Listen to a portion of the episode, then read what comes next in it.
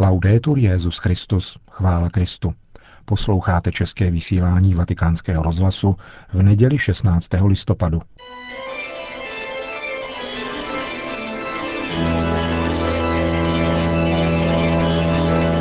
Církev a svět, náš nedělní komentář.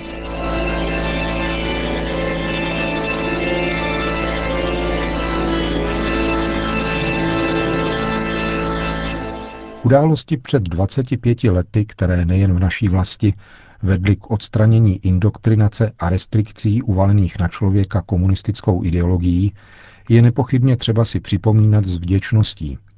Děkovat je však třeba především Bohu, aby nedošlo k pouhé výměně lidských idolů a kultů, jež jsou falešné stejně, jako byly ty předchozí. Postavy, které se z mediálního podání mohou v této souvislosti jevit jako rozhodující dějní činitelé, jsou ve skutečnosti jenom lidé a zaslouží si úctu a vážnost stejně jako ti, kteří mediálně známí nejsou. Souvisí to především s uměřeným postojem k dějinám, kterých je každý součástí, a s pravdivým, vyrovnaným povědomím člověka o sobě a zároveň o druhých. Vnímat někde na světě někoho nebo nějaké lidi, jako by již z dějin byli nebo měli být vyřazeni, není rozumné a už vůbec ne křesťanské. Takovýto postoj je naopak výrazem bohorovné píchy, neboť svět a jeho dějiny celé obsahuje svým duchem jedině Bůh. Svod právě této píchy však ohrožuje člověka od jeho počátku a postupně se globalizuje či socializuje, tedy vyjevuje všechny důsledky, které plynou z podlehnutí člověka tomuto klamu. Tomuto obrovskému pokušení je vystaven vztah každého jedince k lidstvu a jeho dějinám. Nejvíce to bylo zatím patrné ve 20. století, kdy mnozí tomuto svodu podlehli a uvěřili, že mají plně ve svých rukou moc nad tímto světem. Politika zaujala místo, které by mělo patřit duchovnímu životu. A ten je považován jen za volitelný doplněk osobního vyžití. I mezi křesťany bývá někdy církev pojímána jako vedlejší fenomén toho podstatného dění, za něž bývá považováno politické soužití. Přesně to je rámec sekularizovaného mesiářství, které je širší než ideologie nacismu či komunismu. Napodobenina spásy, kterou ve svojí verzi podávala komunistická ideologie, se lidem nabízet nepřestala. Jenom způsoby této nabídky jsou sofistikovanější. Antikristovský podvod vyvstává pokaždé, když někdo předstírá, že v průběhu dějin splní mesiářskou naději, která se může naplnit pouze mimo dějiny.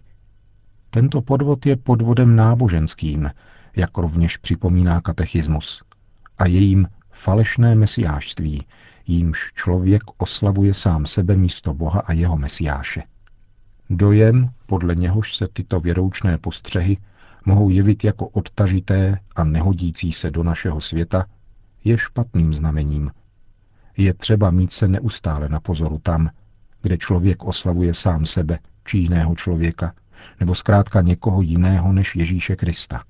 Jinak totiž křesťanské víře hrozí, že se stane jen individuální zálibou člověka v rámci dějin, které nemají co dočinění s neuchopitelnou boží prozřetelností. Náboženský podvod vyvrcholí na konci dějin, kdy církev projde závěrečnou zkouškou, jež otřese vírou mnohých věřících.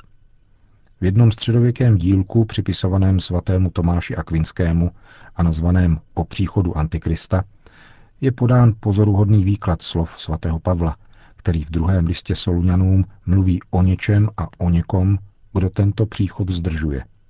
Autor zmíněného středověkého spisu tuto nejasnou zmínku a poštola národů vysvětluje následovně.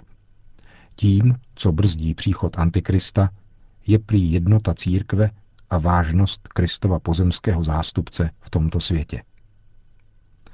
Plyne odtud jednoduchý a praktický závěr, že totiž pokrok potřebuje také brzdu. A to největší nebezpečí, které zná každý řidič, spočívá v záměně brzdy za plyn, či plynu za brzdu.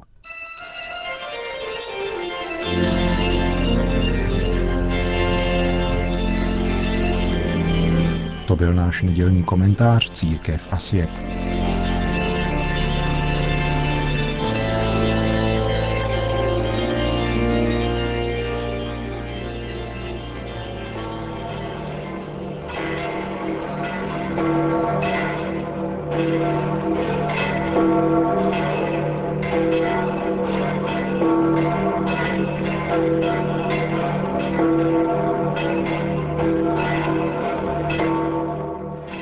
Asi 30 tisíc lidí dnes přišlo na svatopetrské náměstí, aby si vyslechli pravidelnou polední promluvu papeže Františka.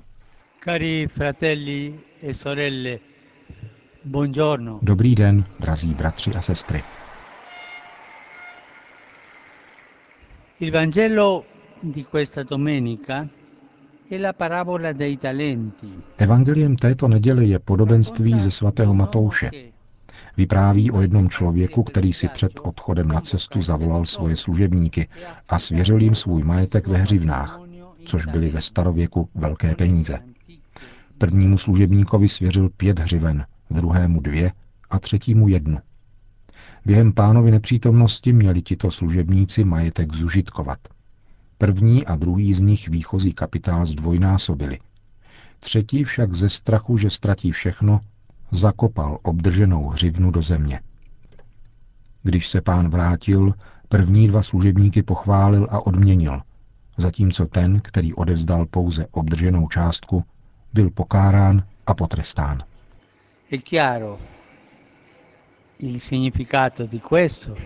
Význam je zřejmý. Člověkem z onoho podobenství je Ježíš. Služebníci jsme my. A hřivny představují majetek, který nám svěřil pán. Co je tímto majetkem? Jeho slovo, Eucharistie, víra v nebeského Otce a jeho odpuštění. Zkrátka spousta věcí. To nejcennější, co má. Toto je majetek, který nám svěřuje nejenom, abychom jej střežili, ale abychom jej rozmnožili.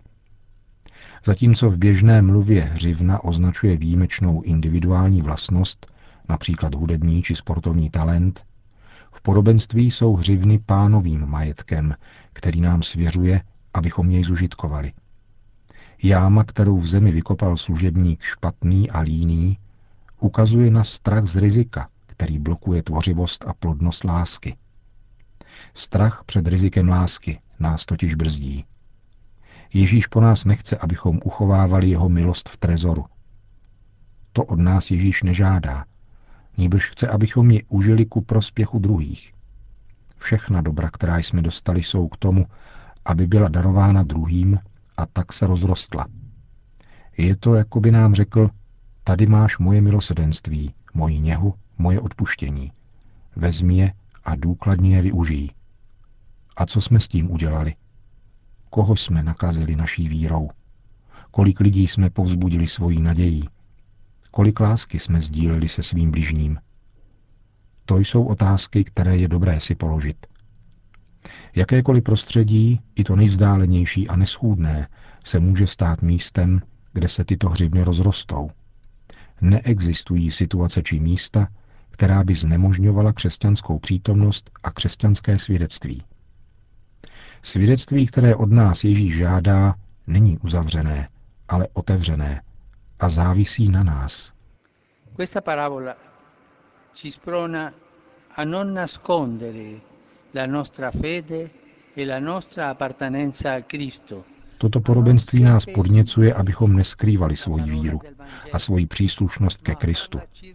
Nepohřbívali slovo Evangelia, ale nechali jej cirkulovat ve svém životě, ve vztazích a v konkrétních situacích jako sílu, která způsobuje krizi očišťuje a obnovuje.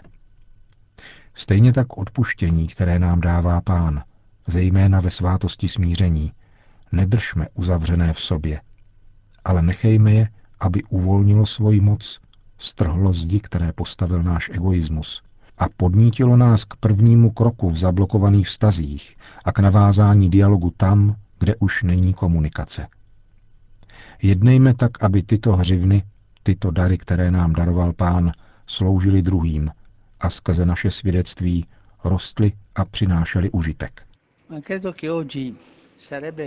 Myslím, že by bylo hezké, kdyby si každý z vás dnes doma vzal Evangelium svatého Matouše a přečetl si z 25. kapitoly verše 14 až 30 a rozjímal o nich trochu. O hřivnách, bohatství a všem, co mi Bůh daroval duchovního a dobrého, o božím slovu, jak to udělám, aby rostlo v druhých? Nebo je budu jenom střežit v trezoru?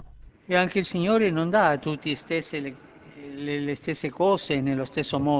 a kromě toho pán nedává všem stejné věci stejným způsobem. Osobně nás zná a svěřuje nám všechno, co je pro nás správné. V nás ve všech, ve všech je však něco stejného. Totiž tatáž nezměrná důvěra. Bůh nám důvěřuje. Bůh do nás vkládá naději. A to u všech stejně. Nesklamejme jej. Nenechme se oklamat strachem, ale oplácejme důvěru důvěrou. Pana Maria je stělesněním tohoto postoje způsobem nejkrásnějším a plným. Obdržela a přijala ten nejznešenější dar, osobu Ježíše, a velkodušně jej nabídla lidstvu.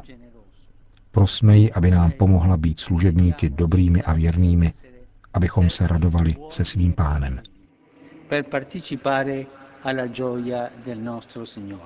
Po hlavní promluvě papež obrátil pozornost k nepokojům z uplynulého týdne, ke kterým došlo v římské periferii Tor Sapienza, kde skupina místních obyvatel zaútočila na centrum pro imigranty. Při srážkách s policií byli zraněni dva lidé, z nichž jeden policista.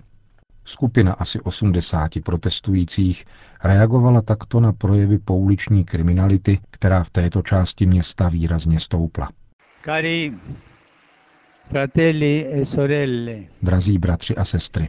In questi giorni a Roma ci sono state tensioni piuttosto forti v těchto dnech došlo v Římě k poměrně silným srážkám mezi místními obyvateli a imigranty. Těmto událostem dochází v různých evropských městech, zvláště v periferních čtvrtích, poznamenaných mnohými nešvary. Vybízím instituce na všech úrovních, aby přijali jako prioritu to, co dnes už tvoří sociální krizi, které hrozí, pokud se jí nebude okamžitě a náležitě čelit, že se bude stále více zhoršovat.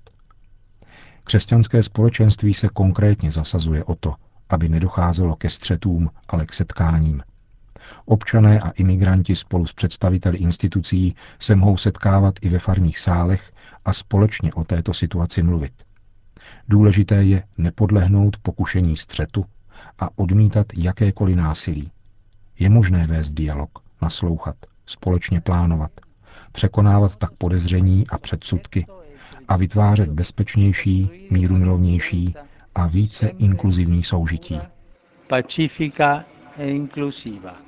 Na závěr pak Petrův nástupce udělil všem apoštolské požehnání. Sin nomen Domini benedictum. Ex hoc nunc et usque in seculum. Aiutorium nostrum in nomine Domini. Qui fecit celum et terra. Benedicat vos omnipotens Deus, Pater et Filius et Spiritus Sanctus. Amen.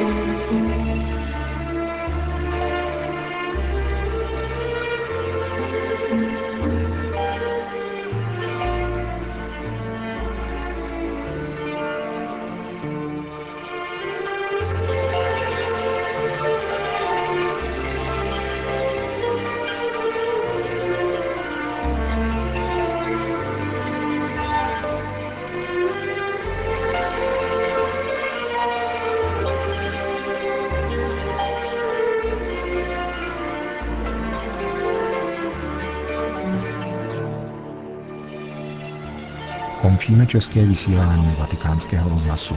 Chvála Kristu. Laudetur Jezus Christus.